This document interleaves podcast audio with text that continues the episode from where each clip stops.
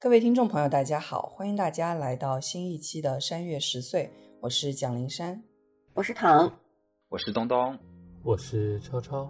今天呢，又到了一年一度的春节特别节目。那今年是虎年，所以我们今年肯定会聊很多关于虎的一些好玩的事情。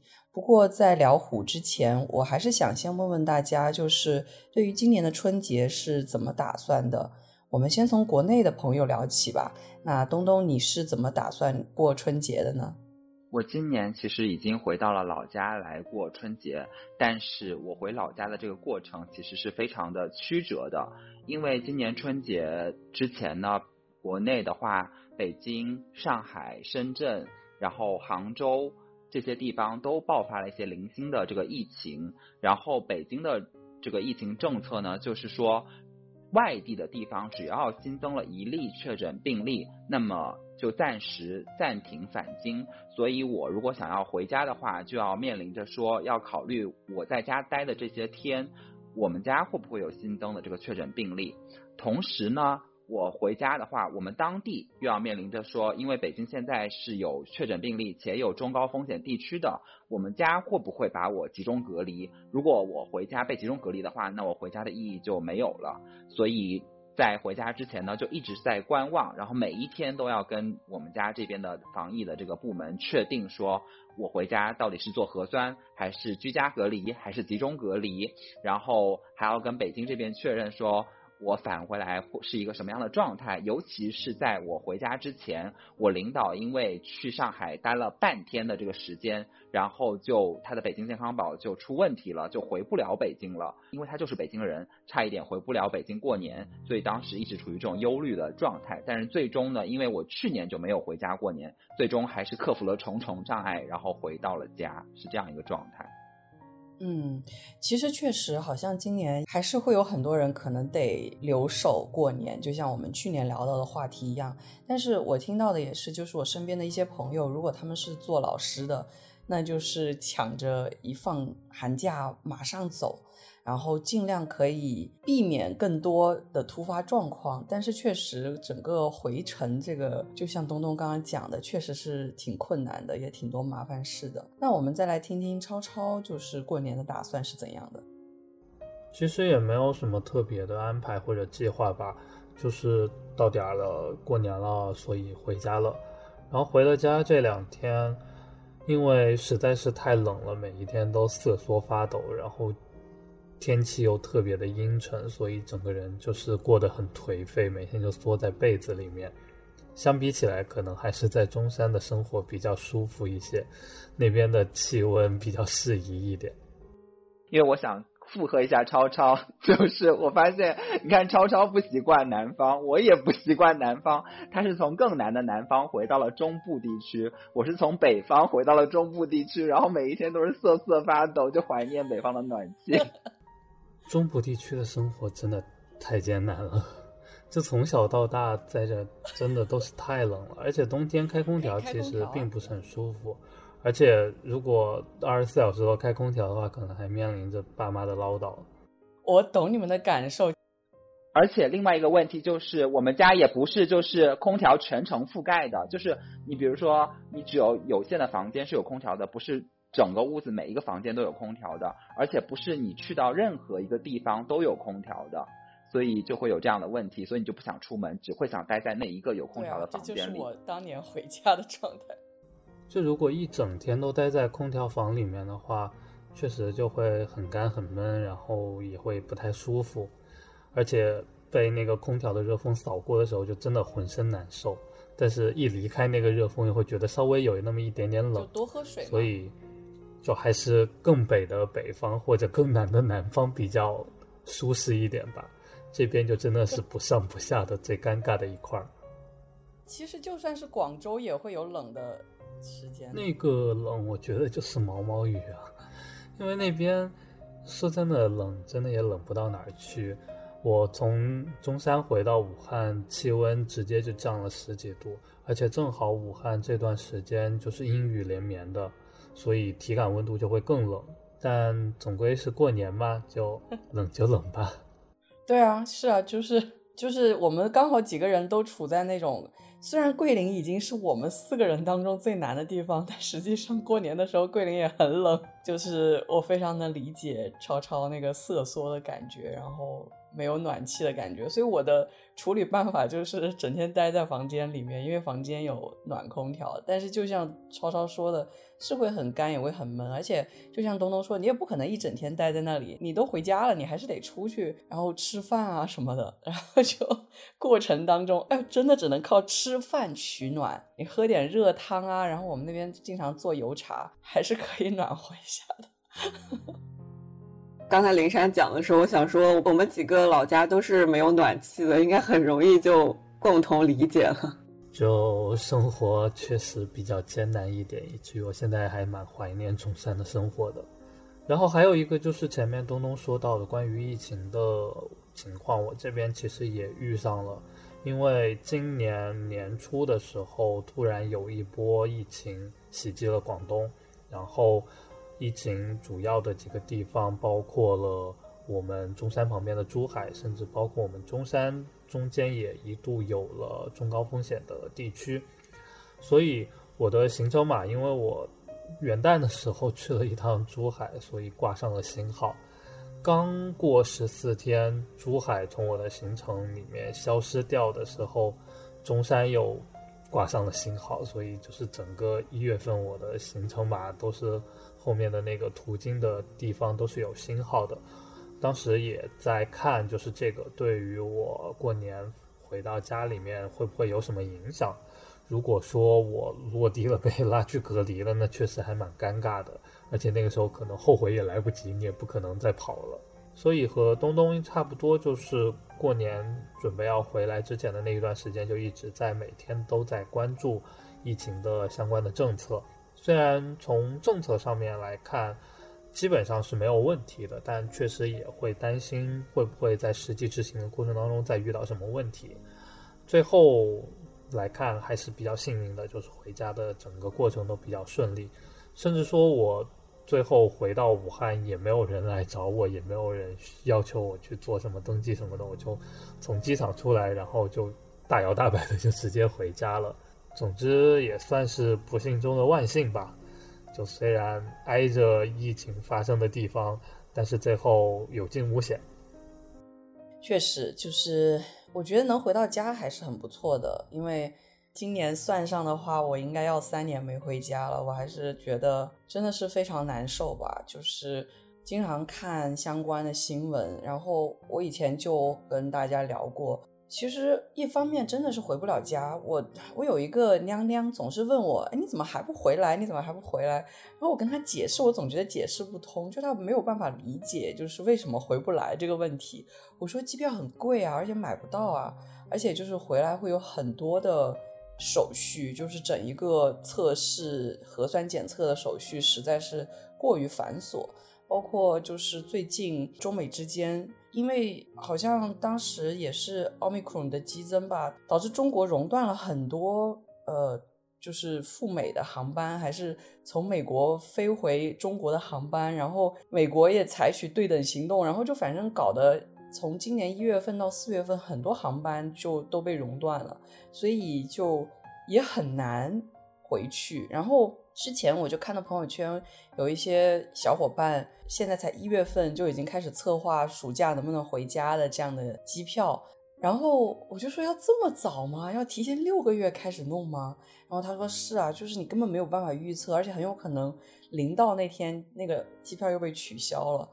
然后我就说，我根本就没有办法预测我现在的状况，因为我也跟大家分享过，我现在刚好在找工作，然后也不知道自己会到哪里，然后所以我也没有办法预测说我的六月份、七月份能不能回家，所以就是完全被卡在这个地方，真的是非常的尴尬。但是说实话，如果你是在美国国内的话，其实还是比较方便的。就是可能会出现一些意外状况，但实际上大部分你要出行啊什么的都还是算便利。就算当时一月初的时候讲奥密克戎激增，然后导致就大家又很警惕起来。我说的这个大家警惕，其实还是政府层面的警惕。我觉得普通人真的是很无所谓。警惕起来了之后，像我们学校开学的第一个月，我们一月三号开学的，然后到一月三十一号这一段时间就都是网上授课。那有些学校就完全变成了整个冬季学期，我们是 quarter system 嘛，冬季学期也是全网上授课。但我们学校就是有一种，就一月三十一号必须线下，然后没有什么商量的余地，所以就有很多老师在 Facebook 或者是 Twitter 上面直接。对校长开骂，就是各种说他不顾老师、不顾这些员工的身体健康一类的，反正就有很多的这些讨论。然后之前我真的是赶着在 Omicron 兴起之前，其实那个时候已经开始了，但是我还是因为买了机票去了一趟阿拉斯加。之后其实就是至少在华人当中，大家还是稍微警惕一些，然后也不会出去，然后。我也很，我是尤其是我室友也会很警惕，说要不要出去吃饭，然后会觉得出去吃饭的这个坐在那的过程非常的煎熬。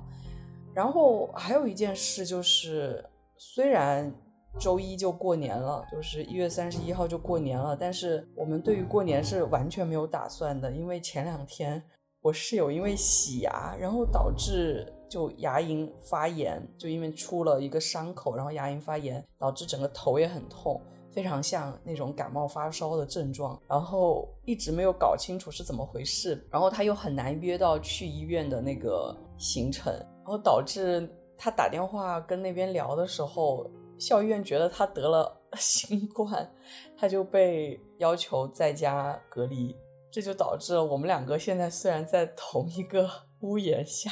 但是已经两三天没见面了，就是 很尴尬，所以可能过年也没有什么特别的打算吧。然后因为我最近有非常多的这个 deadline，就是好几个文章的 deadline，我也没有办法真正的去过年，所以可能就虽然是过年，就还是正常过吧。大概这是我自己的最近的一些非常混乱、糟糕的状况。那躺呢？你的春节打算怎么过？我也是没有什么春节计划，甚至完全都没有意识到春节已经这么快的就要到来了。一是因为在海外的原因，本身就没有这个氛围，而且已经开学了；另外也是疫情的关系。昨天我给学生上课，发现有个学生没来，然后他同学又告诉我他确诊了，所以就没有来上课。然后法国前段时间也是日增超过了五十万，都已经。有一些麻木，很疲惫了，有一点，所以目前也周一除夕是不是？暂时还没有什么安排，这样。哎，这样说起来，我觉得我们也蛮惨的，还是蛮羡慕在国内的小伙伴，至少能回到家里，就确实是跟家里人很久很久没有见面了。哎，不过我妈妈过年也是一个很麻烦的问题，我也不想去触动她的，怎么说，就是让她不开心，所以我也没有问。但是我们家过年一直都是一个很尴尬的状态，我以前也跟大家分享过。至少希望在国内的小伙伴能够回家的，就好好陪陪父母，然后好好享受一下春节。我觉得刚刚超超有一个很重要的词，过年嘛，回家嘛，就是应该躺平，然后吃好吃的。哦，说起来，我买了那个香港的小熊珍妮曲奇，我特别喜欢吃那个东西，就这是过年的一次放肆，非常胖。但是很好吃，就全都是黄油 做的曲奇。说到吃的，这里插一句，就是我们之前在中山的生活可能过于依赖外卖了，然后点来点去，最后就有点趋同。最近我们开始去探索我们公司还有我们住的地方周围的一些小店，就觉得中山的餐饮业真的还蛮发达的，价格挺便宜的，然后质量又挺高的。所以我们现在就热衷于去探索各种没有吃过的这种小店，以至于现在回到武汉就感觉，嗯，好像武汉的吃的有一点黯然失色了。武汉还是很好吃的呀，不过也没有怎么去中山吃过东西，可能更好吃。刚刚我们聊的其实就是春节的一些打算，可能我觉得这个很大程度上是给我们自己的一个记录。那接下来我们还是聊一个相对来说比较轻松愉悦的话题。这个传统是从什么时候开始？我有点忘了。反正每年我们开始就会聊一些当年的这个生肖的一些事情，可能聊了十二年也就没了。但是呢，反正我们才刚刚开始，所以还有很多可聊。我觉得相比像鼠或者牛。虎还是有真的非常非常多有趣的故事，然后我觉得也是书影音当中非常受到青睐的一个动物形象，所以其实真的有很多，然后我们就捡着一些我们自己感兴趣的跟大家分享好了。那我们还是从文学开始谈起。其实说到文学当中的老虎形象，我觉得真的是数不胜数，可以说就是你随便想一想，就会有很多虎的形象。我们如果从中国古代开始聊起的话，就会有一些关于虎的很威猛的形象，比如说辛弃疾他的一首词：“想当年金戈铁马，气吞万里如虎。”那这就是一个很威猛的形象。包括古代也有所谓的五虎上将。就是《三国演义》当中的关羽啊、张飞、赵云、马超跟黄忠，再包括像是唐传奇里面就有《人虎传》这样的一个故事，那可能到这里那个故事就已经有一些不是那么非常正面的老虎形象了。再包括像是《水浒传》当中的武松打虎。李逵杀四虎这样的一些故事，可能就是虎是被猎杀的一个对象。但是其实《水浒传》当中也有很多以虎为绰号的这样的一些英雄人物，比如说插翅虎雷横、锦毛虎燕顺、矮脚虎王英、跳涧虎陈达、花象虎巩旺等等这样的一些绰号。孔子也说过“苛政猛于虎”这样的一种讲法。所以其实中国古代就有很多我们可以聊的，然后其实也是在躺的列的一些提纲的这个启示之下，我突然想起，真的以前上这个英国诗歌的时候学过很多关于虎的诗歌，比如说 William Black 的这个老虎的这首诗歌 Tiger，然后我记得当时我们还要有感情的朗读这个诗歌，我觉得蛮难的。来来来来，读一下，有感情的读一下。我们会判断你到底有没有投入感情，好吗？太难了，而且我觉得就是 自己给自己挖坑，怎么能不推一把呢？就我想说一个点，因为我们前两天把我们所有的节目上传到了 Spotify，然后我就听我们很早期的一些节目，尤其是我们以前在清华的读书组录那个叫什么名字来着？那个朗读节目叫什么名字？我突然想不起来。阅读时光。哦，对，阅读时光。就阅读时光里面，我们传了一期《如梦之梦》嘛，然后我就觉得天哪，我怎么那么做作？那就久违的再做作一次吧。快来，旧日重现。你现在可以不做作，但是又有感情的念一下。啊，对对对，我我就想达到东东说的这个标准。Tiger, tiger, burning bright in the forest of the night, what immortal hand or eye could frame thy fearful symmetry？还好，就就这样吧。好有感情哦！就这个诗，我从另外一个途径也有了解到，它就是我玩的手机游戏《Fate Grand Order》里面。 有一个英灵的名字叫严酷王，他的宝具的名字叫虎啊，煌煌燎然。这个典故应该就是来自于这首诗，所以就还蛮奇妙的，从完全不同的另外一个角度了解到了它。然后大家有兴趣的话，也可以去看一下这个游戏里面严酷王他放宝具的时候的台词还有动画。所以你要不要有感情的读一下中文版呢？哎，对，悄悄来吧。是，要我把中文翻译的也读一遍了。哎，我为什么要多这句嘴？对啊，我就是本期节目专职推手。等一下，我找一下。直接给自己挖坑。看你跟灵山谁有感情？好吧，今天的，阅读时光第二发就由本作作代表人来给大家朗读一下郭沫若翻译的《老虎老虎》。啊太做作了，会把这一段剪成三遍，然后放在后面的节目里。老虎老虎，黑夜的森林中，燃烧着的黄黄的火光，是怎样的神手或天眼，造出了你这样的威武堂堂？呃，还好啊，还好。怎么？哇哦，好做作！我自己做作没有没有没有很做作了。所以继托托之后，超超又有了一个新的标签，叫做做作担当。做作托，哎，以后超超你就你就叫做做托好了。拖拖做做，就是成语啊，又拖又做作的意思。真的，以后就请叫我的英文名 Zoto 啊，好方便。哎，这大力一定觉得很奇怪，一期节目没有参与，突然多了很多不知道的梗。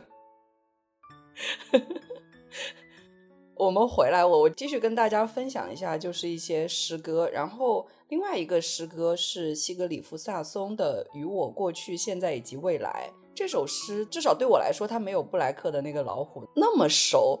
但是呢，余光中翻译的这个“心有猛虎，细嗅蔷薇”，真的是到处都有这句诗。那它的原诗就是 “In me the tiger sniffs the rose”。确实是，不管是原诗也好，还是余光中的翻译也好，都很有感觉。那这是我想跟大家分享的一些文学当中的老虎形象。我想再问问躺，又有什么想跟我们分享的呢？其实说到和老虎有关的作品，我肯定首先会想到博尔赫斯，因为在博尔赫斯的笔下，老虎几乎是和我们比较熟知的他的一些意象，像是镜子啊、迷宫，我觉得几乎是并列的。博尔赫斯在他那篇叫《梦中的老虎》里面就讲过，他从很小的时候就对老虎非常的痴迷，而且他专门强调说，他痴迷的是纹理清晰的真正的亚洲虎。即使是以后他年纪渐长了，但是那种老虎的金黄还留在他的梦里。他还有一篇叫做《我最后的虎》，也会讲到说他对虎的感情，而且它里面也有提到布莱克的诗，就是刚才灵珊和超超有感情，而且并没有很做作的朗读的那一句。还有他还提到说，那个切斯特顿给虎下的定义就是有震撼力的优美的标志，所以博尔赫斯真的是很多作品里面都会有老虎的意象。比如，可能最有名的《老虎的金黄》是他晚年失明时候的作品了。在这首诗里面，老虎被困在那个铁笼里面，在失明的诗人的感知里面，当所有的颜色消失，留下的只有朦胧的光明、模糊的黑暗和原始的金黄。很多时候，老虎的形象是强大的、有力量的，甚至某种程度上一种英勇、凶猛的英雄的象征。也因此，被囚禁的老虎。会更令人唏嘘，是被束缚、被压制、被逐渐微弱的原始的活力。博尔赫斯前面讲到，他从小就迷恋亚洲虎，就是因为亚洲虎有那个清晰的纹理，他就很爱那个虎纹。而且他还专门有提到说，为什么他喜欢虎，不喜欢豹？因为豹不是也有那个纹理嘛？他就说，因为他不喜欢斑点，他喜欢条纹，这是一个非常明晰的一个喜好。然后呢，他就经常在他的作品里面写到这个老虎虎皮的这个纹理，比如说他写这个纹理带有时间交叠的意味。然后再有一篇叫《神的文字》里面，他就写到说，那个虎皮的花纹可能是神传达的信息，甚至到最后文章里的那个我解读出了虎皮上的信息，就是虎皮上的四十个字母、十四组的字，最后凑成的口诀可以掀翻整个世界。但是那个时候我。已经见识过宇宙意图，所以他并不会再考虑这些，所以虎皮上面被识别、被认知的这种口诀，最终也不会被念出来。在另外一篇里面，他又会写过说，我们认为就是虎残忍而美丽，但是一个叫诺拉的女孩说，虎是为了爱而存在的。所以其实在这里的时候，虎包括虎的纹理就已经和超级多的内容联系在一起了。而他的另外一首诗叫做《另一种老虎》。在那个里面，虎又和他的作品和文学叠加在一起。他写到说：“我在诗里呼唤着的老虎，不过是象征符号组成的虚影幻象，是一系列文学比喻的串联和拼接。百科词书里综合描摹出来的图像，是另外一种意义上的老虎。那除了讲到这些金黄的老虎，博尔赫斯还写过其他各种各样的老虎，比如说在那个小径分叉的花园那个集子里面，他就提到过特隆的通体透明的老虎。再有就是，也是我们的一个听众，他在虎年将至的时候给我们画了一幅画，然后他的小宇宙 ID 非常的复杂，U I U 零一 I 杠八七 K V，在那幅画的旁边，它就有摘录扎伊尔。扎伊尔里面那个监狱壁画上的虎是由无数的虎组成的，而且虎皮的花纹里面还会有很多小的老虎，甚至是海洋、喜马拉雅山和军队也都仿佛是虎的形状。除此之外，博尔赫斯还写过红色的老虎、蓝色的老虎，所以真的说到老虎，真的是不能不提博尔赫斯。另外一个，我觉得就是还蛮有意思的，应该算是我。二零二一年看的最后一本书叫做《别人的动物园：铁幕之下东西柏林人的日常生存竞争》，就是如副标题、如标题和副标题所说，它是从东西柏林的动物园出发，切入当时的一些事情。这其中就有和老虎相关的故事，比如作者写到，在上世纪五十年代，莱比锡动物园和北京达成协议，北京会送莱比锡动物园一批东北虎。莱比锡动物园会回赠四只猎狗和八头狮子，但是在一九五四年、五五年接连两年，就是老虎到了德国，就轮到德国回赠动物的时候，莱比锡动物园发现这个动物运输非常的复杂，尤其其中会牵扯到政治相关，就一直找不到合适的运输公司。后来在一次偶然的机会下，莱比锡动物园园长结识了一家西德的运输公司。这家西德的公司为东德的动物园运送动物，这在当时是一件很大的事情。党内的领导就批评那个园长说：“你是在帮阶级敌人跟中国建立联系，是一个严重的政治错误。”类似的还有，就也是莱比锡动物园。到六十年代，那个时候的园长他想要一对山漠，就是也是一种动物，就是那个传说中会吃梦的那个墨。但是他没有外汇，于是他就悄悄地提议说可以拿四只老虎来换。但是两个人在谈交易的时候，有一个人声音大了一点，园长就赶紧说：“请您小点声，酒店里隔墙有耳，到处都是窃听器。史塔西可是无处不在。如果让他们觉得用来自西伯利亚的共产主义老虎交换资本主义的山漠，损害了社会主义的利益，我们可就吃不了兜着走了。”如果不是在这样的一个背景之下，我们平时想到动物园，可能会想到动物繁育啊、保护啊、生态环境啊、居住环境啊这些问题。但是在东西柏林竞争的那样一个背景下，没有任何事情可以逃脱政治。老虎即便是有震撼力的优美的标志，仍然是会被打上政治的标签，作为一种交易的物品。那老虎如此。在那样背景下的人又是何尝不是呢？最后，我想提两个就是稍微不太一样的老虎形象，啊，不对，因为我在提纲里面还是列了蛮多的老虎的，我觉得可以先带一下。就比如说那个老虎新娘是安吉拉·卡特的作品，它是根据《美女与野兽》改写的。在原本的《美女与野兽》的故事里面，是野兽在真爱之下脱去了外皮的诅咒。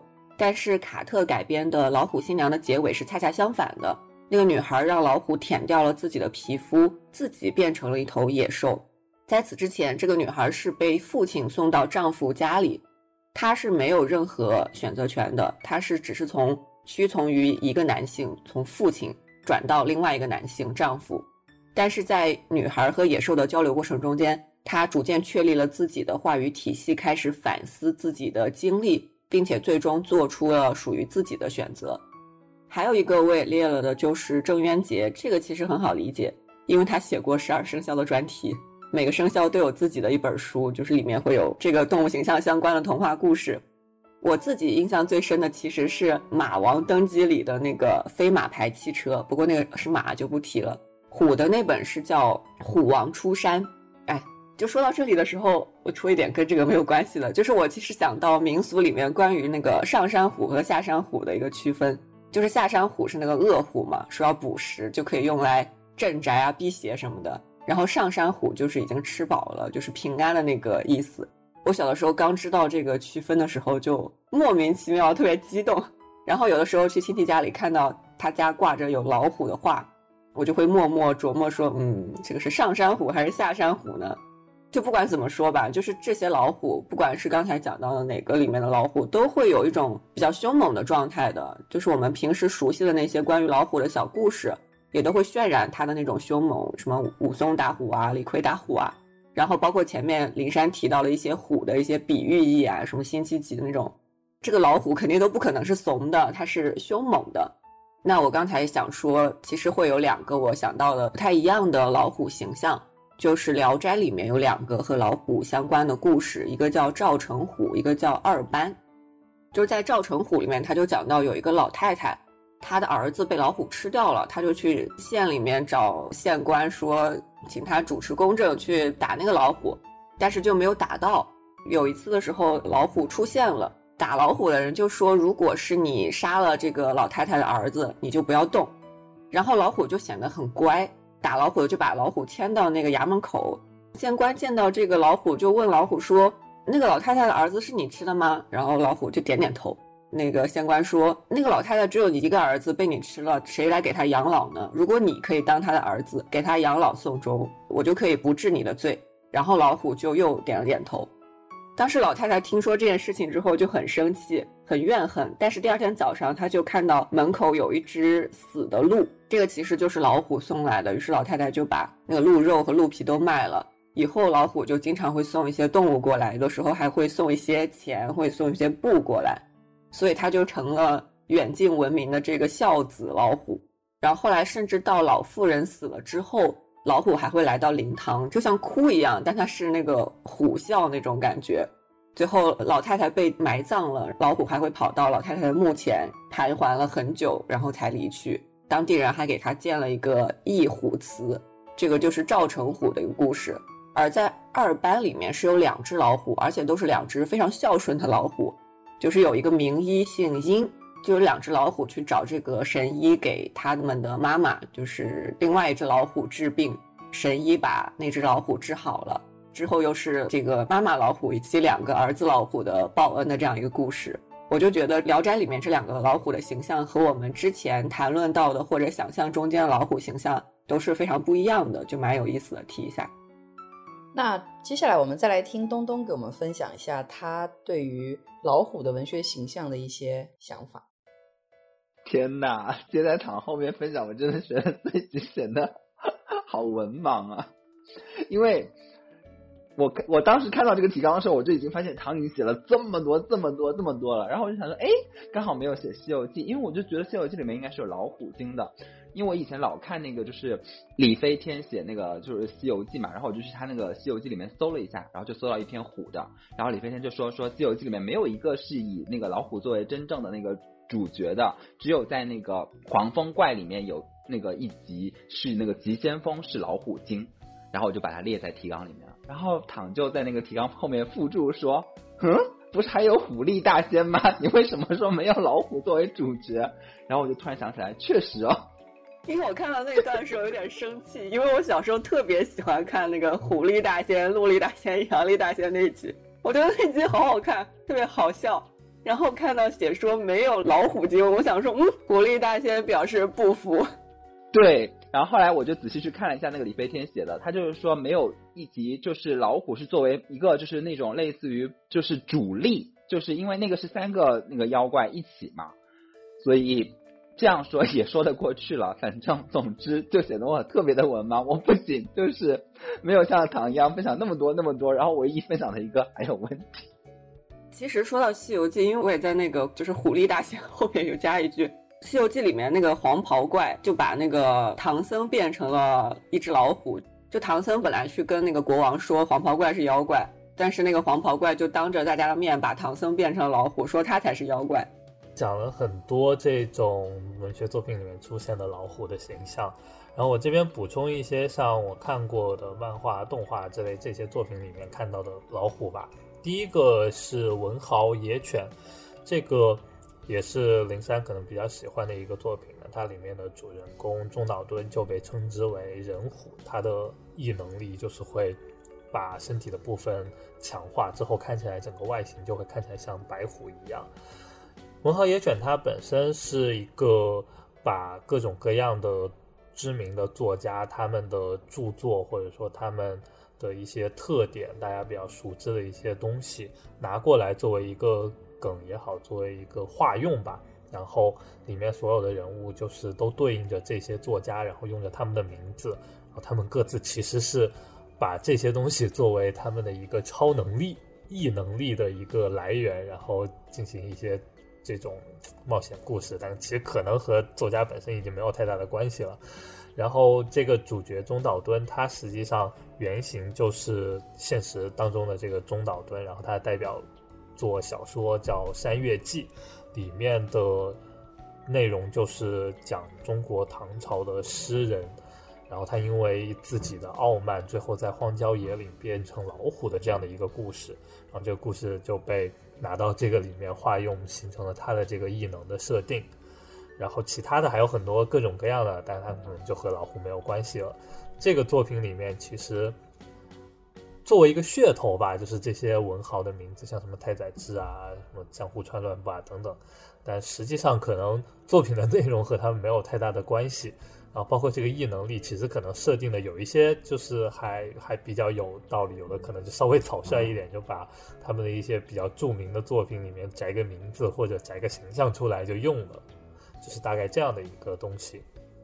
其实列这个的时候，我想说的一个点就是，我觉得《文豪野犬》虽然这个动画片其实跟原本他取的这些文豪其实基本上真的没有任何关系，除了太宰治很爱自杀之外，我觉得变成一个梗了，甚至有一点就是调侃的意味。但是其实我觉得很好玩的一个点就是，比如说主角叫中岛敦，那大家知道中岛敦写过《山月记》，然后《山月记》是从我刚刚提到的这个唐传奇人虎传参照。的其中的一个形象，我觉得文豪岩犬能做到的一个非常有趣的事情，就是它至少能够激起我们想要去读那些文学作品的一个心。比如说，我其实讲实话，我一直想看《山月记》，但是真正我去看《山月记》，是因为我看了文豪野犬，我觉得啊。那我是不是应该回去看一看《山月记》呢？所以我就觉得，在这个意义上，其实《文豪野犬》还是挺好的。我甚至 做了一个演讲，里面就有聊到所谓经典的文学跟流行的文学之间的关系，然后引申到了现在我们更喜爱的一些流行文化的一些形式，比如说像漫画、动画这种。然后我就把《文豪野犬》作为了一个例子，就是其实它可能会。引起我们去探索原本文学的一些兴趣，那可能现在当代的一些年轻的观众，他们对于这些文学作品已经可能连人都不知道了。那很有可能文豪野犬会成为一个契机，让他们回去看这些文学作品本身。因为我之所以会想到这一个，还有一个特别明显的原因，就是我其实之所以会很喜欢看中国神话，就是因为我在玩《仙剑》《古剑》这些游戏的时候，包括《轩辕剑》。里面会提到很多的神话形象，那如果跟虎相关的，就是所谓的四大圣兽：青龙、白虎、朱雀、玄武。那当然，这四个圣兽它有连接到很多，就是中国的整一个神话，包括天文的体系。所以我觉得这些都是一些契机，还是很值得。至少对我来说，我觉得它对我的整个成长经历来说是很重要的。然后我也会很推崇说，就是如果现在的年轻的人。觉得啊，是不是文学作品很难进入的话，我觉得这些游戏动漫就是一个让你进入到更多文学作品一个很好的方式。嗯，林珊也讲了挺多的，对于我来讲，其实差不多的感觉吧。我觉得《文豪野犬》它本身只是一个娱乐性质的作品，所以。确实，就是这些文豪作为一个噱头来讲，我觉得这个设计没有什么问题，而且里面的异能力啊、设定啊之类的还挺时髦的，所以我觉得这方面就是一个很娱乐化的一个设定。但通过这个设定，如果大家能够获得一些这样的兴趣，去了解这些文豪，去阅读他们的作品的话，那我觉得这个额外的作用其实是还蛮有价值的一个东西。所以，像前面我讲到的，我。了解到那首诗，老虎老虎那首诗也是来自于我自己玩手游《Fate Grand Order》，从这个里面了解到，它也是一样的，它也只是一个娱乐性质的作品，但是里面就是化用了很多这种古今中外知名的一些英雄们的角色，然后把他们的一些事迹、他们的一些相关的信息塞到了这个游戏里面。然后，如果你玩的时候引起了你的兴趣，去了解，我觉得这也是一个挺好的事情。OK，那说回到前面的话题，就还是各种各样的老虎的形象吧。除了前面文豪野犬之外，第二个我想说的是，我自己还蛮喜欢的，就是数码宝贝系列里面有各式各样的数码兽。一个是白虎兽，就是我们经常说的那个四圣，就朱雀、玄武、青龙、白虎里面的白虎，但是它可能在历代的作品里面出场戏份也不是特别多，是吧 像是一个打酱油的存在吧。但整个外形看起来就还蛮可爱的，还蛮像 Ra 的。第二个是在第三部的时候出现了地魔十二神将这样的一个设定，它其实就是对应着十二生肖，其中。对应虎这个生肖的就是飞虎兽或者说米奇罗兽，但是很可惜的是，他当时是站在主角的反面，然后又是第一个登场的十二神将，所以就是被主角一通暴打，基本上就是完全沦为了渲染主角他们的战斗力的一个背景板了。其实十二生肖这个概念也还蛮多作品都有用到的，除了前面讲到这些以外，还有像西尔维新的。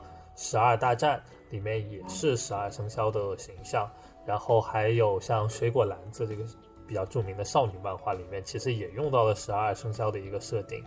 但是这些里面可能和老虎有关的，其实也不是特别的明显，就它挂了一个那样的一个名头吧。然后说到西尔维新，它还有另外一部作品《物语》系列，里面也有老虎的形象出现。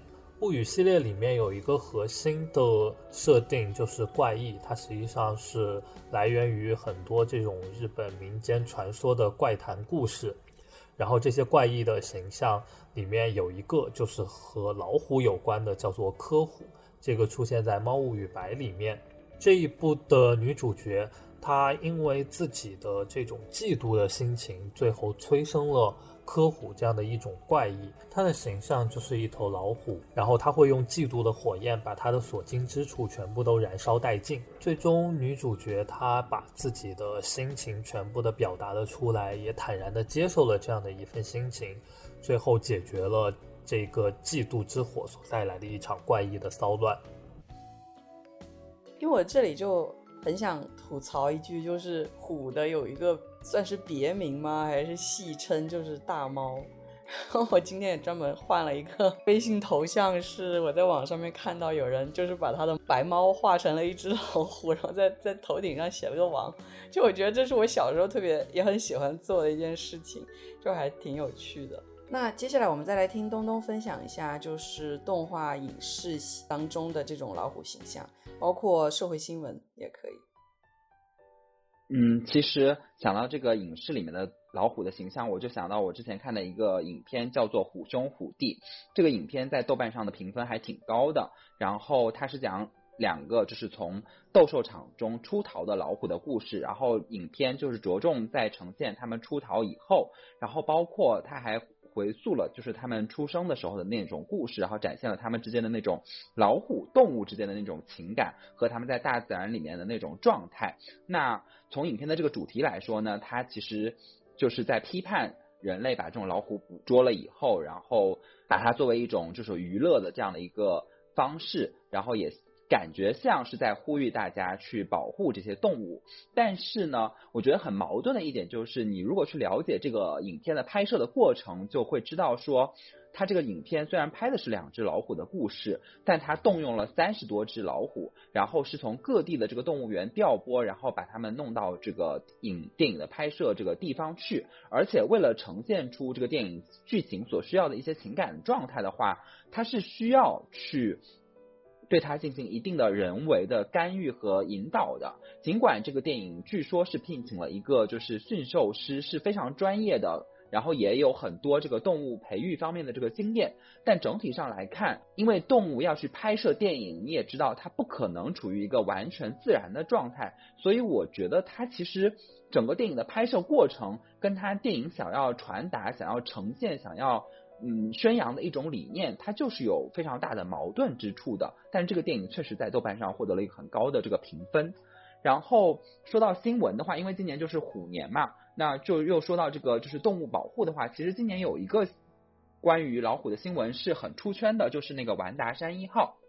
然后包括说今年其实呃在中国的话，大家有很多人是在关注那个就是云南的那个大象的，我就会发现说其实呃整个大家的这个新闻的关注点。就是整个以前大家肯定都是关注社会新闻呀，然后肯定是关注就是人的新闻，但是今年我又明显的感受到整个社会对于这种动物的新闻，不管是大象也好，还是老虎也好，大家都有了更高的这种关注度。我觉得就是在于说全民对于这种动物保护的理念，在这一点上是有提升的。包括说，比如说呃，最近有几个新闻也是引起一定的热议的，一个就是 GUCCI 它用这个真老虎去拍摄这个。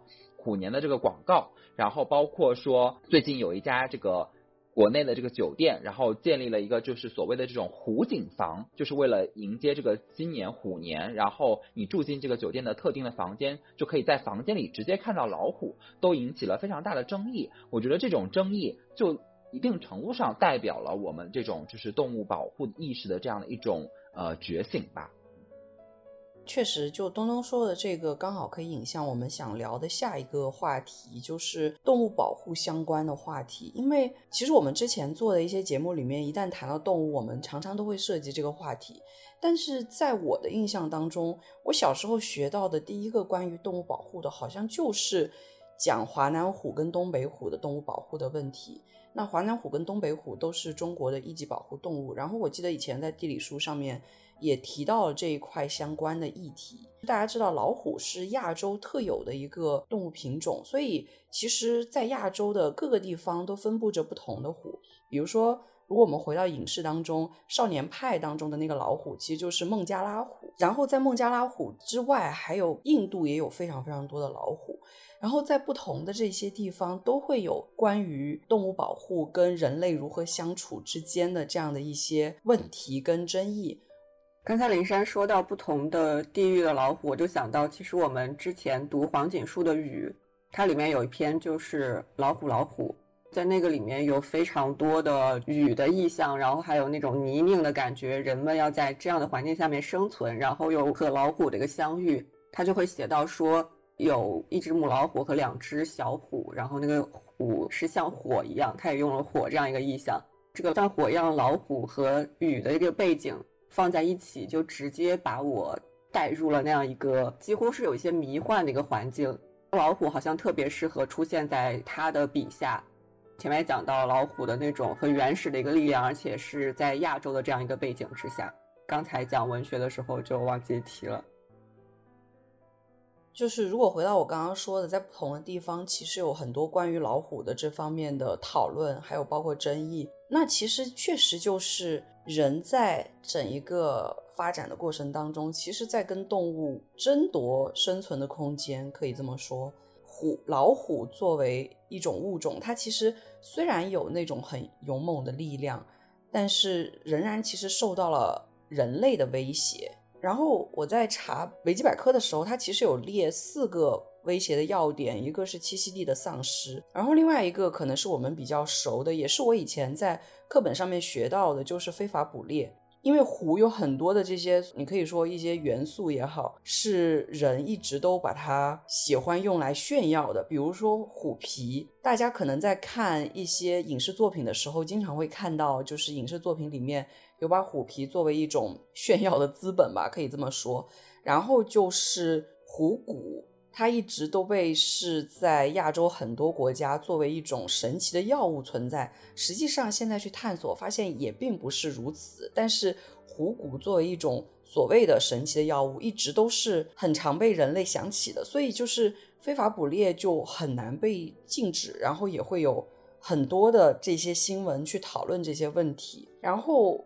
在历史上，其实，在印度曾经出现过所谓的猎虎热，然后这种猎虎热其实是跟所谓的力量争夺是有关，因为老虎是百兽之王，那把老虎给征服，去捕猎老虎，其实它是凸显了一种所谓的人类的力量，那那个时候就有很强烈的这种猎虎热，然后导致了非常严重的这种过度捕猎，在二战之后，这个过度捕猎或者说这种猎虎的。行动其实就相对来说会少一些，但是还是会有这种。呃，整个猎虎的延续，那这个时候就涉及到另外一个议题。我觉得这个议题是真的很复杂，就是有所谓的食人虎，也有很多相关的新闻。比如说，在二零一八年的时候，就有一个叫老虎安妮这样的一个母虎，这个老虎导致了十三个人的丧失，让很多人都生活在了一种惊恐之中，因为有这个所谓的食人虎。那在关于这个食人虎的处理的过程当中，就有很多的争议，就说。我们应不应该把这个老虎给杀掉？然后当时一些动物活动家对于这件事的批评就是，其实没有很好的处理这个老虎，没有采取更好的方式，能够使动物的权利又得到保护，然后人的权利又得到保护。因为政府的刚开始很长时间的不作为，导致了老虎让这么多人死亡。然后另外一个学者的点就是说，其实。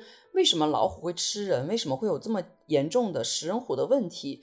更多是因为整个政策的产物，就是从殖民时期、英国殖民时期的这种猎虎热，到后来一直没有去处理这个事情，而不是一个大自然的变异。我觉得这也是一个非常有意思的观点。然后，另外一些老虎受到的威胁，就是我觉得也是我们地理课本上面会提到的，比如说遗传多样性的威胁，或者是各种各样的自然灾害。关于老虎的保护，其实每个国家都有很多的这种计划，包括像我刚刚提到的这种虎骨，也是在一九八五年之后就被中国禁止了。然后其他的一些国家，比如说韩国，也相继禁止了对于虎骨的一种使用。但是呢，其实到现在这种非法的贸易仍然还在持续，所以我觉得老虎这个保护的问题是值得我们不断去关注的，也是值得我们不断去思考的。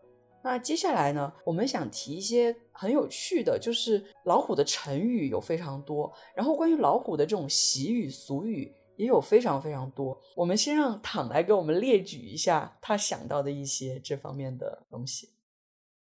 嗯，所以就是让我念这个，我在看到第一条我都觉得很羞愧。我当时为什么要把这个写在第一点？就本来说到这个时候想到其他也就算了，但是我脑海中第一个想到的是虎皮青椒。就是和和老虎的关系非常的勉强。前面林珊也讲到那个什么虎皮的一些东西，比如说那个孙悟空的虎皮裙，还有像是那个小朋友会穿的那个虎头鞋啊，戴的虎头帽啊，还有那个虎头枕啊什么的。然后我还想到一些可能比较血腥的，就比如说那道菜就是龙虎斗，实际上是猫肉和蛇肉的一个包，但是我没吃过。然后还有我们会拿纸老虎来比喻一些看着很厉害，实际上不堪一击的阶级敌人什么的。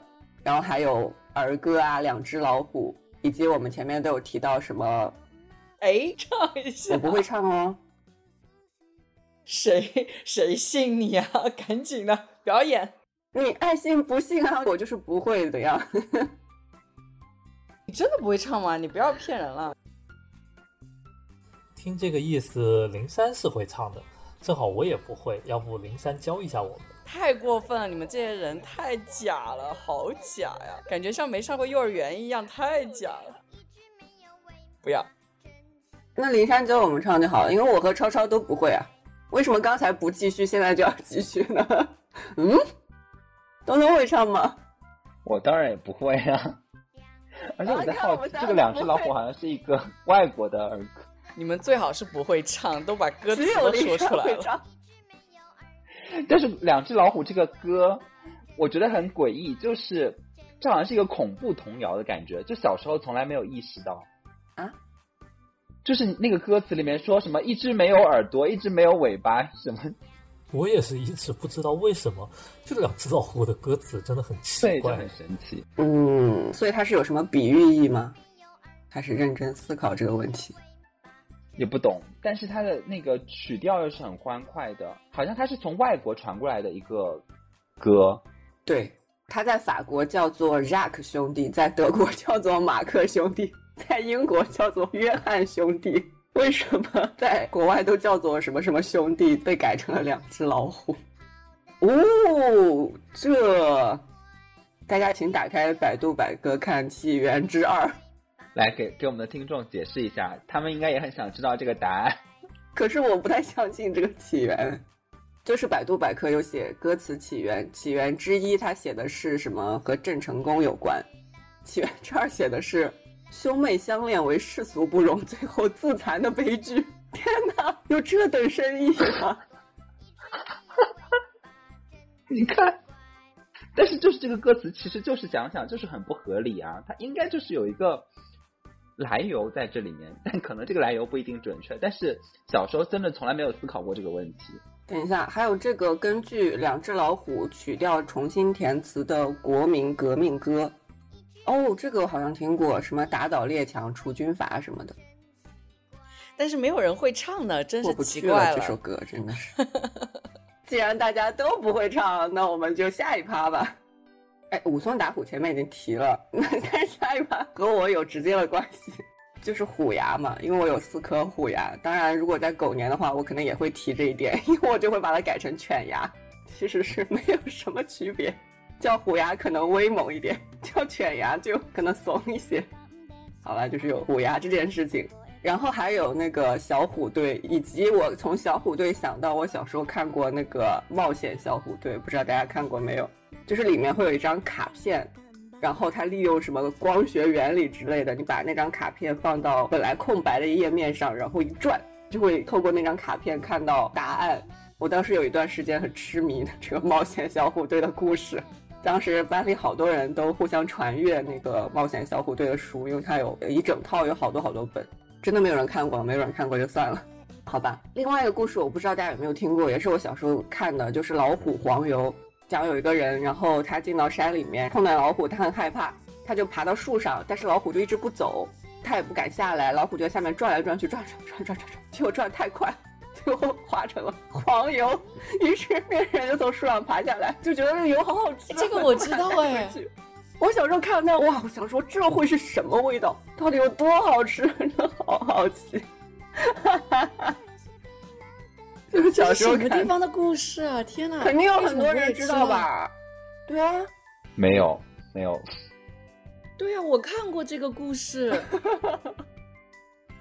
我记得有那个那个图在我的脑子当中。天哪！我这些所有东西都是有根有据的。而且我光看这四个字的时候，“老虎黄油”，我在想这是什么 东西。但是你一形容完，我真的知道哎！天哪，我们小时候都看了些什么乱七八糟，太奇怪了。而且这种真的是深深刻在你的脑子里面，从小就有的印象。就像东东刚刚去反思两只老虎的恐怖童谣特写，它就潜藏在你的脑海深处。如果不是说我们要讨论虎的话，我可能也不会想到我小时候竟然很馋这个老虎油。以至于我后来不是有那个什么 I love you 那个爱老虎油，我都会想到这个老虎转太快，然后变成油的故事。我以为我单纯的以为这只是一个谐音梗，没想到还有这 是有这样一个故事的。请听众朋友们告诉我们，你们有没有听过这些故事？然后下一个，下一个这个就所有人都知道吧？就是天王盖地虎，都没有人接下一句，我好尴尬。宝塔镇河妖，谢谢谢谢东东，东东人最好。对，这个大家想说吗？没有，就感觉这个只是像那个宫廷御液酒一样，用来用来验证你就是那个穿越的时候。一百八一杯。对，如果有一天你穿越了，你就去问那个人这句话，看他能不能接。哦，是哎。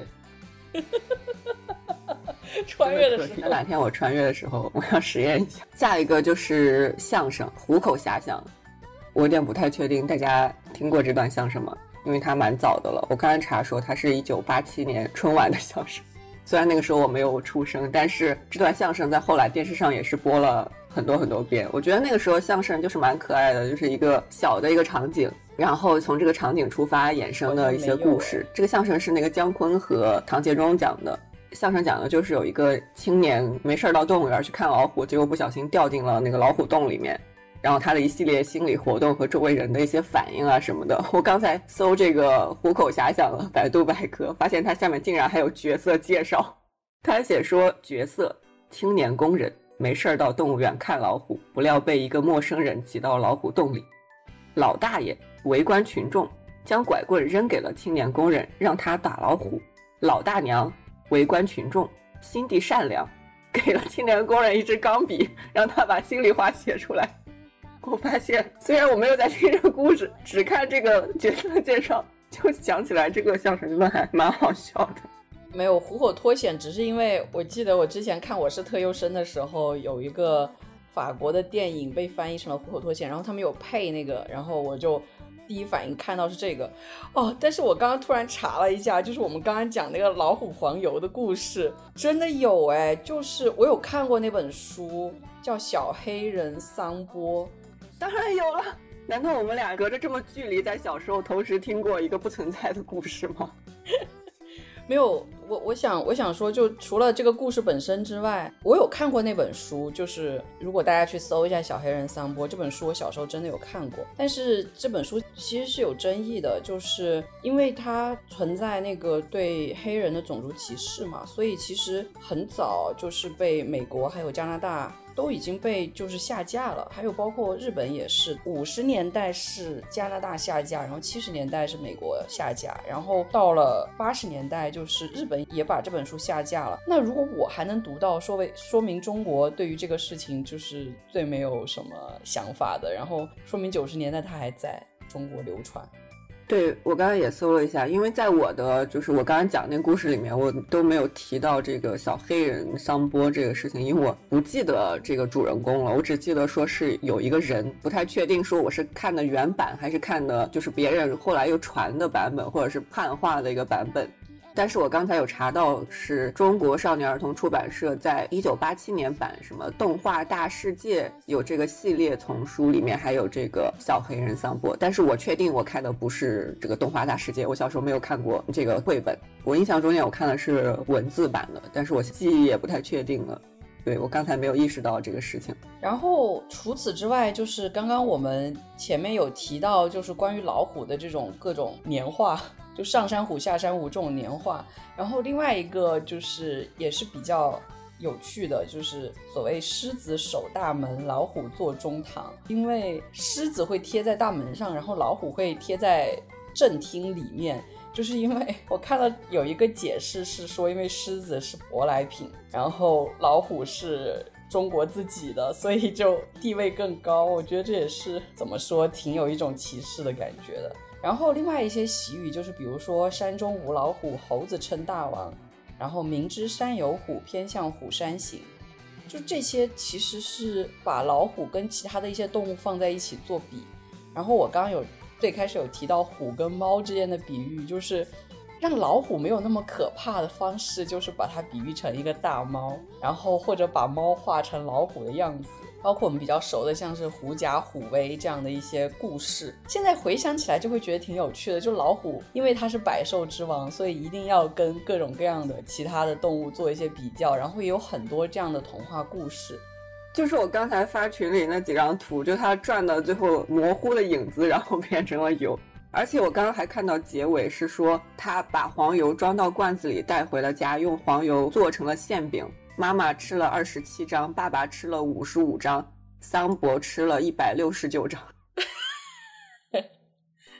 好的，对，我们要记住反思的部分，不要把重点放在这个黄油和饼上，不能像我小时候一样。好的，这这前面在说那个老虎黄油的时候，我也去搜了一下。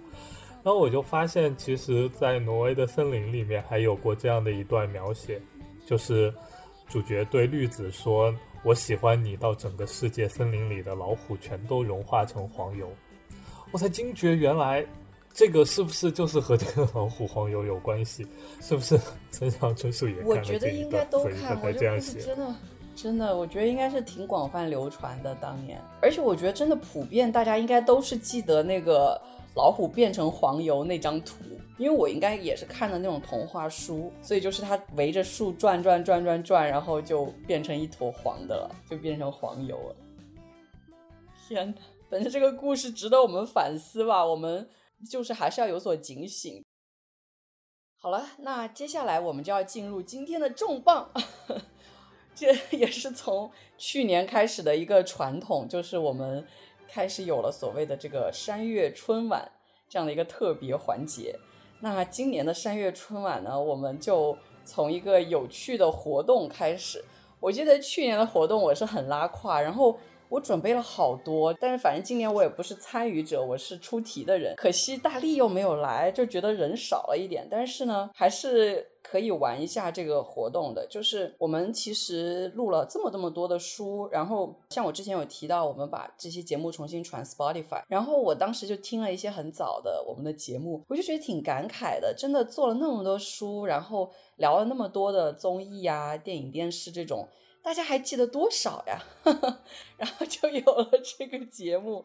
我觉得这个节目对躺来说应该是非常简单的，因为躺是我们几个人当中就是记忆力最好的，就是各种图书的细节他永远都记得，我就觉得很厉害。反正就是我是出题者，我是记忆力最差的，但是我也不用参与。但是我是我们几个里面 信号最差的。我记得去年我们抢答那个什么东西，我都抢不到。好吧，今年看你能不能抢到。我们 没关系，反正你已经把糖摆在那个位置上了。我跟超超输了也没关系。超超赢了，那就非常诡异了。哎，这也没必要吧？这 哎，怎么的？连说不定我赢这种可能性都没有是吗？你看，说不定我就大必须踩，必须先踩一下超超。没有东东赢不赢？我觉得都是有可能的。然后躺是非常有可能赢的，但是超超嘛，哼，哼哼，就，哎，刚的限定名是什么来着？作作妥，我觉得作妥赢的可能性太小了。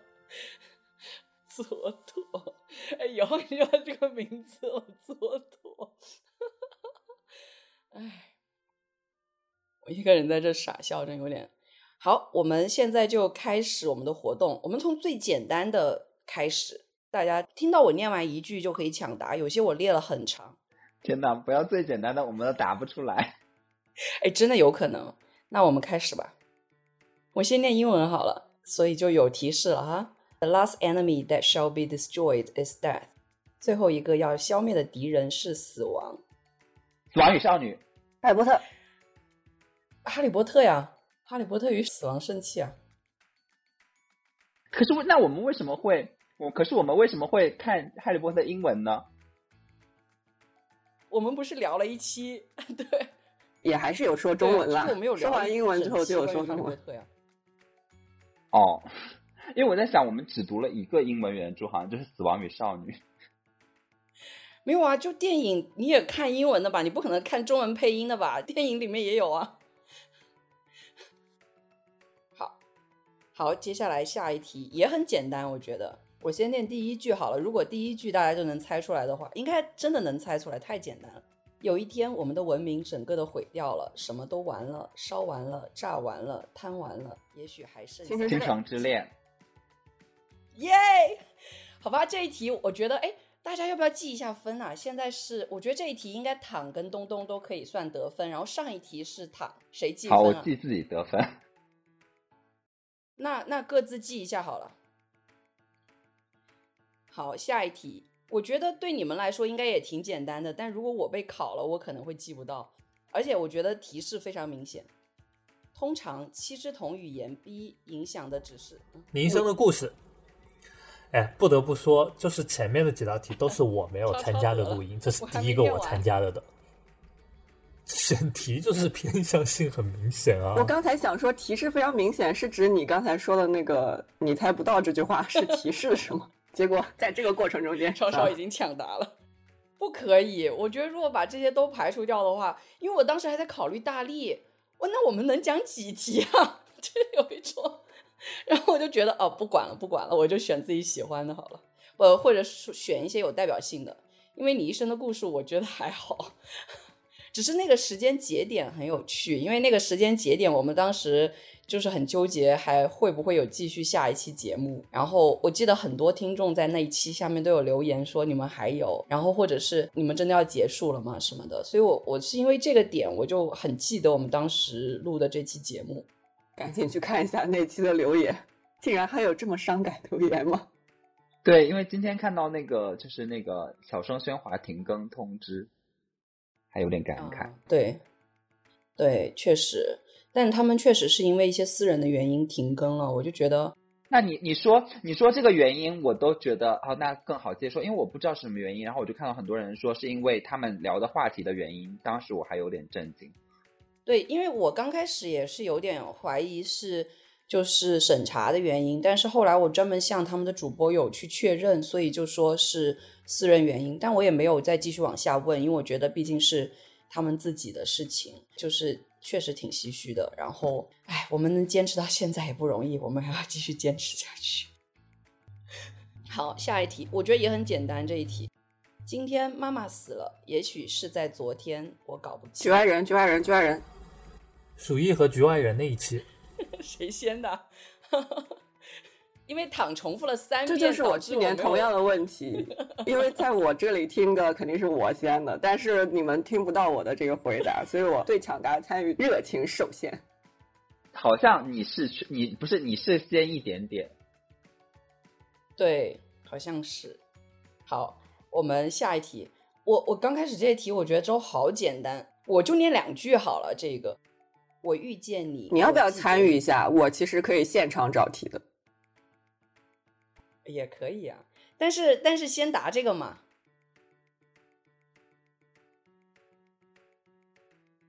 没人知道吗？啊，你刚说什么？你刚说了吗？他只说了我遇见你，没人知道了耶！哇哦，我只可能因为我对这个太熟了。因为那个电影我真的看了无数遍，因为我写了篇论文。哇，好难哦！说说。啊啊！我知道，我知道，我知道，我知道，我知道，我知道，我知道，我知道了，我知道了，我知道了！天哪，我说了五六遍，感觉没有人在听我讲话。广岛之恋。好，下一题我觉得可能会有点难，尤其是如果我只念一句的话，因为如果把这一段念出来，大家肯定猜得到，但是我念一句。我觉得可能会蛮难的。好，结束旅行总会带来哀伤与时光飞逝感。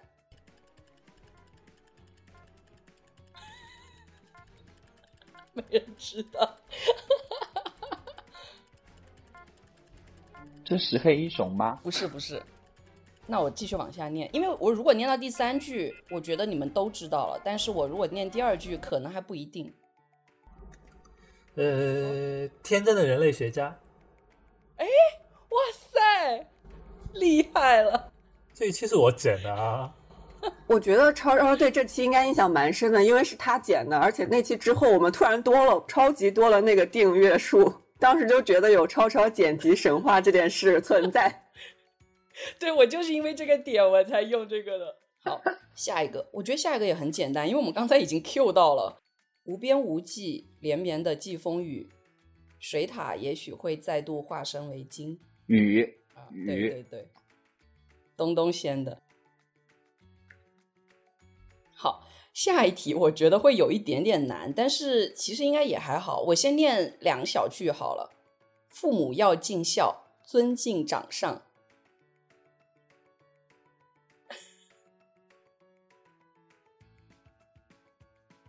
没人知。有点毫无头绪，是蛮难的，我觉得一下子，我可以再往下念几句：莫以大欺小，胸宽地让，相邻要和好，敬让谦恭，忠诚行人上义，上下宜分晓，谨言慎行。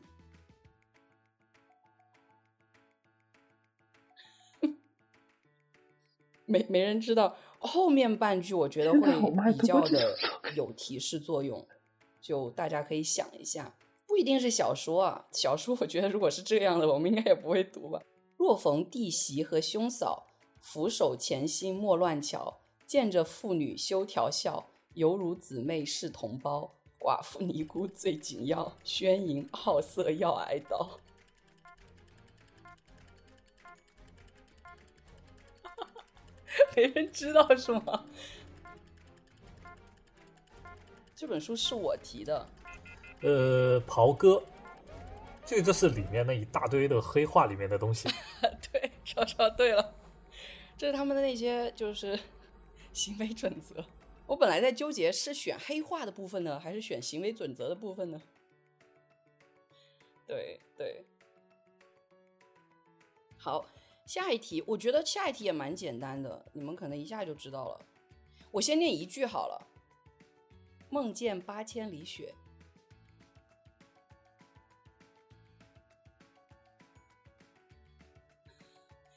有点难是吧？那再往下念一句，应该就知道了吧？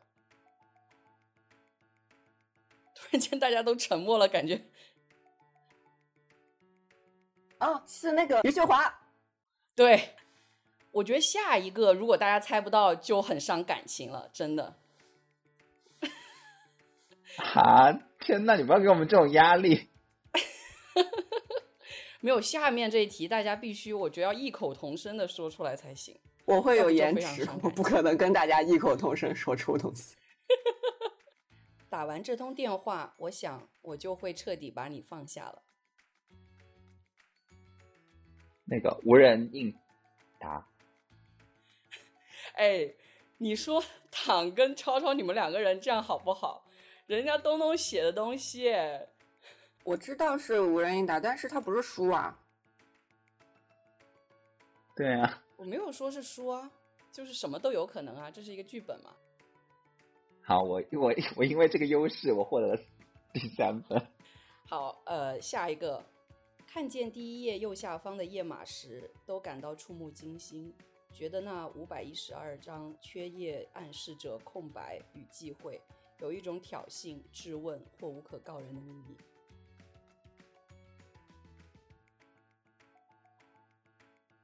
啊，没有人知道。我我以为五百一十二是一个非常好的提示，哎。啊，那是《云中记》吗？不是。哦，我当时看那本书的时候，我就很喜欢《无缘社会》。不是。我很喜欢这个这个页码哎，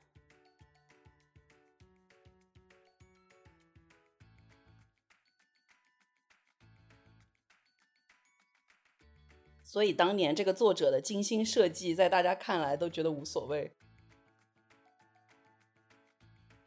张馨予桃红吗？还是什么？啊，这个这个这个我有印象啊，感觉已经到我记忆的边缘了。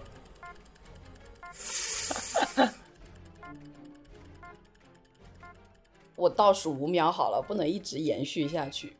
五、四、三、二、一，告别的年代啊！哦，告别的年代，这是那个页码吧？因为它的页码不是从一开始编号的，所以五一二是有什么事情我忘记了。就是那个书嘛，它就一直在那个每个那个每个环节都是那个。哦，好，下一题我觉得又很简单，应该我念一句大家都知道了。表演所要求的表达一致，指出了在我们的人性化自我与我们的社会化自我之间一个日常生活的生活中的自我呈现。嗯，东东，看来躺的岩石非常非常的，我的声音逐渐小了下去，才能抢答。对没有什么区别。好的，因为下一题又很简单，我给大家出题吧。哦，也行吧，那你出吧。我找的都是非常简单的。第一句，我们很常用，祝大家快乐勇敢。里尔克，对，你要说完吗？还 是只说里尔克？给一个青年诗人的，我我有点忘记题目了。给给一个青年诗人的十封信吗？是这样吗？我有点忘记题目了，我还以为这一句是什么牛年春晚特别节目，因为常经常用，但是有出处的。对啊，嗯，太经常用这个了，所以我以为大家都知道它。对啊，有出处的，我们聊过。好，下一句，下一句更简单了，就几个字。那一天我二十一岁，黄金年代，嗯，黄金时代，但是也差不多了。嗯，这个我觉得我不太确定它难不难啊。任何年龄的爱情都是合情合理的。霍乱时期的爱情，答对了！哎，哇塞，针对东东出的题，我突然显得我好像没有那么无知。主要是林珊选的那些选段都是跟那个书没有直接关系，你要想一想。是吧？这个真的是看题目。我们要出多少题啊？这个也可以啊，都随时随地都可以听。因为我原本出了二十题，当时是想着还有大力，然后每个人能够占那么四五题的样子。但是现在我觉得，既然只有我们四个人的话，我觉得已经差不多了。所以谁获胜了？哎，不会真的超超获胜了吧？什么？啊，因为躺突然加入出题，我好像我好像赢了，因为我连答三题。对，刚才东东有连续答对题目，嗯。所以躺有多少分？我刚刚想到一个也是很简单，不是想到，是我搜到的。啊，我没算呢，因为我我算了前三个之后，后面我就忘记我有没有答对了，然后我就在找题目了。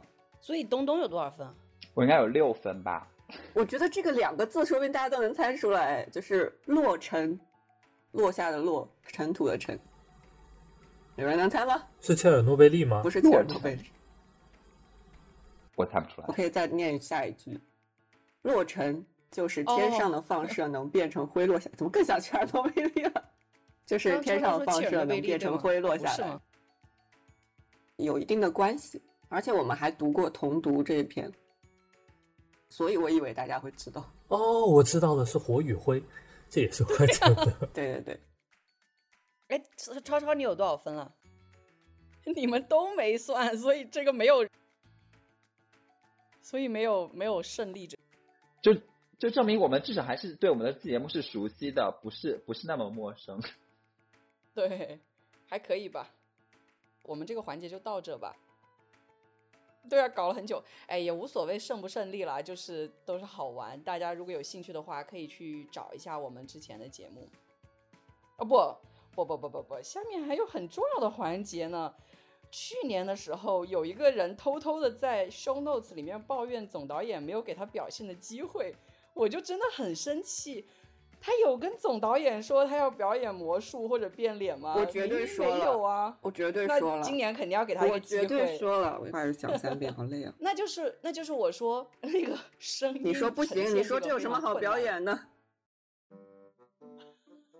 没有，因为声音呈现很困难。但是呢，介于我今年听了一年的广播剧，觉得这还是有可能的，所以唐请吧。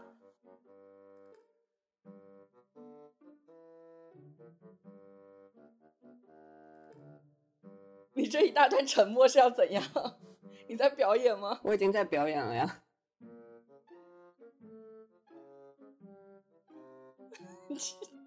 果然就是皇帝的心，对吧？你看，说明我去年有提过这个事情吧？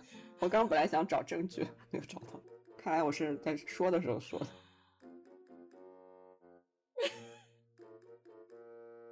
嗯，真的，这不是考验我的表演，而是你看嘛。我给大家一个参考啊，大家可以根据我的这个提示来给我一些反馈，好吗？我要开始变脸了哟，大家看到了吗？你至少应该有一些声效，什么咻咻咻。哇塞，这个变脸表演的也太好了吧！哇，完全不知道他怎么变的，为什么？唐，你怎么做到的？你怎么唰的一下就变了？只有超超最懂我了。灵山这个老古板，我不想跟他讲话。我 明明在提纲里面就写好了，请给观众编好台词，你都没有编好吗？那是你写的，不是我写的。作为大家充分的一个发挥的空间，不不去遵照，你知道你你真的在春晚，你天哪，不会吧？不会吧？不会有 人没有看到躺表演的节目吧？如此精彩的变脸，你把我毙掉啊！我现在就下线。对啊，就是要用心去欣赏啊！对，真的是 这么精彩的节目都没有看出来的话，我觉得应该好好的自我反思一下。我觉得躺，你至少应该有一些声效。超超，你快配合一下！哎，对对对对对，也可以。超超，你就是那个刘谦的董卿，你可以配合他一下。对，没看见的应该自我反思一下。你们不能质疑听众的智商哎！你要向听众展示出来，躺就是变了些什么？骗？怎么怎么那个？你不要挑事儿啊！我们可没有提到听众的智商这件事情，是你 Q 出来的哦。哎，好好，就 总导演表示你这个节目过了，我们进行下一个节目。下一个节目有请超超，你要做什么？有如此精彩的变脸，我也没有什么好给大家表演的，那怎么办？给大家表演个劈个叉吧。啊！哇！谢谢大家。我真的没想到稍稍会劈叉哎，好厉害！我根本下不去那么多，一下就下去了。超超这么柔韧，真的。看看听众的自我修养好吗？对啊，我真的就是拼了老命哎！我现在就已经瘫在椅子上面，十天之内估计可能都站不起来了。明年给大家 表演，你们都表演的很好，明年不能用，明年不能表演了。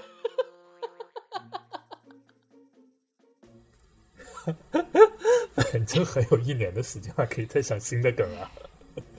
好了，在刚刚那一番戏耍听众的节目之后，我们决定要来一个非常正式的节目。没有戏耍啊，超超现在还在地上，都还没有起来呢。我变脸的那个那套装备也都还没有取下来，我现在还是穿去那套穿的那身衣服。对啊啊，我的腿啊，我的腿！敬业呀，我们。好，最后我们还是要进入一个非常正式的环节，因为大家知道，在山岳里面，我觉得唱歌唱的最好的绝对是东东，所以东东最后要给我们唱一首歌，就是孙燕姿的新歌《世界终结前一天》。哇塞，为什么我们要在新年唱《世界终结前一天》？刚准备鼓掌。我本来就是我想说，哎，今年我终于可以唱一首孙燕姿的歌了，然后我一看歌名。因为就是这首歌，相比于去年那个出的那个歌，就叫《余额》，就是那个歌词就是写说，可惜可是爱没有余额了。然后我就觉得不太适合在今年唱。然后今年呢，这个歌呢，因为它是在讲就是世界终结前一天，就是其实大家都是还是过照常的生活，然后要学会就是对爱充满期待。我就会觉得说，跟我们就在疫情中度过的两年很像，就是。因为我当时听就是那个躺在做那期就是密接的那个就是擦肩而过的那一期的时候，他有在讲到说。就是在疫情这种已经麻木，然后甚至已经有时候甚至可能我在听一些其他的播客的时候，就会觉得说啊，这个世界干脆完蛋就好了。但是有时候又对这个世界的又充满着一些希望，然后我就觉得那这首歌放在新年唱也是 OK 的，所以我 最后还是选了这首歌。当然，就是有很大一部分私心，就是我就是想要唱孙燕姿的歌，我硬给他掰到这个 理由上来。但是他就是他就是在疫情期间写的这首歌了。就是旧世界终结嘛，然后我们唱完这首歌就开启新年嘛，新年的新世界，寓意非常的好。对，反正就是不好的都告别吧。就新的一年，新的气象，大家都可以在新的一年里面抵达自己梦想当中的新世界啊。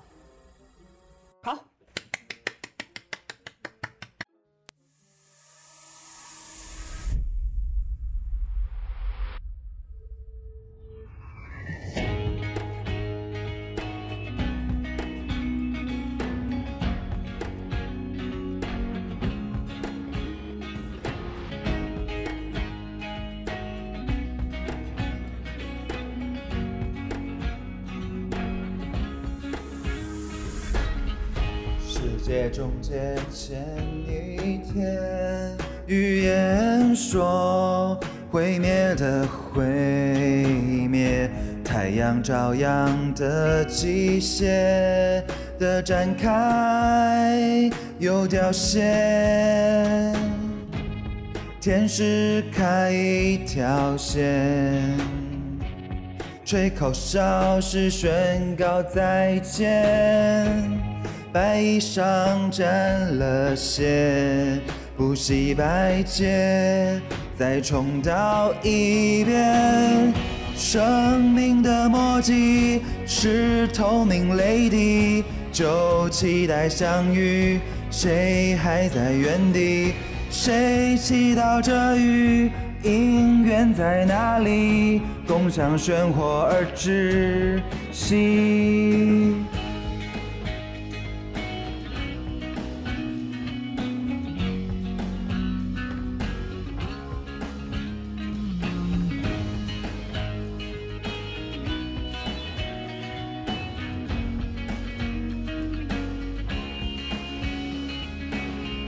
世界终结前一天，谁还在说爱就要见个离别？余晖就快要熄灭，黑覆盖这世界，买一排一条线，铃铛响后太多再见，年岁的地平线，是谁在说不吃住往前？生命的墨迹是透明泪滴，就期待相遇。谁还在原地？未来来不及，就承载到底。因爱则无敌，选择不放弃。谁祈祷着雨？因缘在哪里？为爱最后的知己。哦，到最后，就算等不到白首，很久很久以后再回头。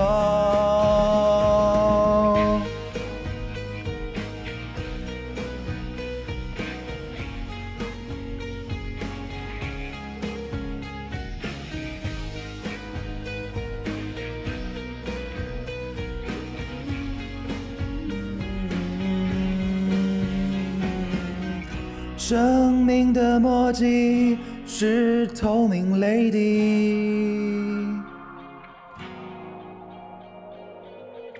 谁祈祷着雨？因缘在哪里？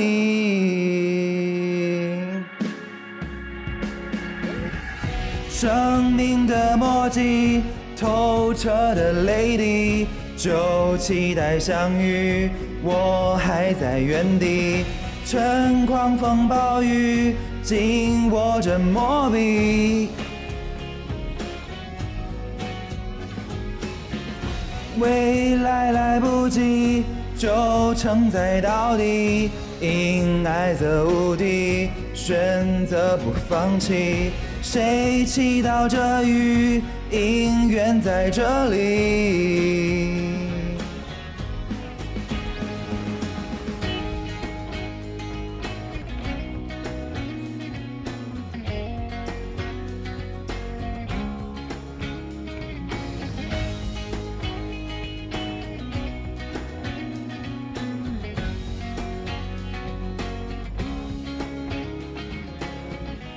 世界终结前一天，十指扣紧。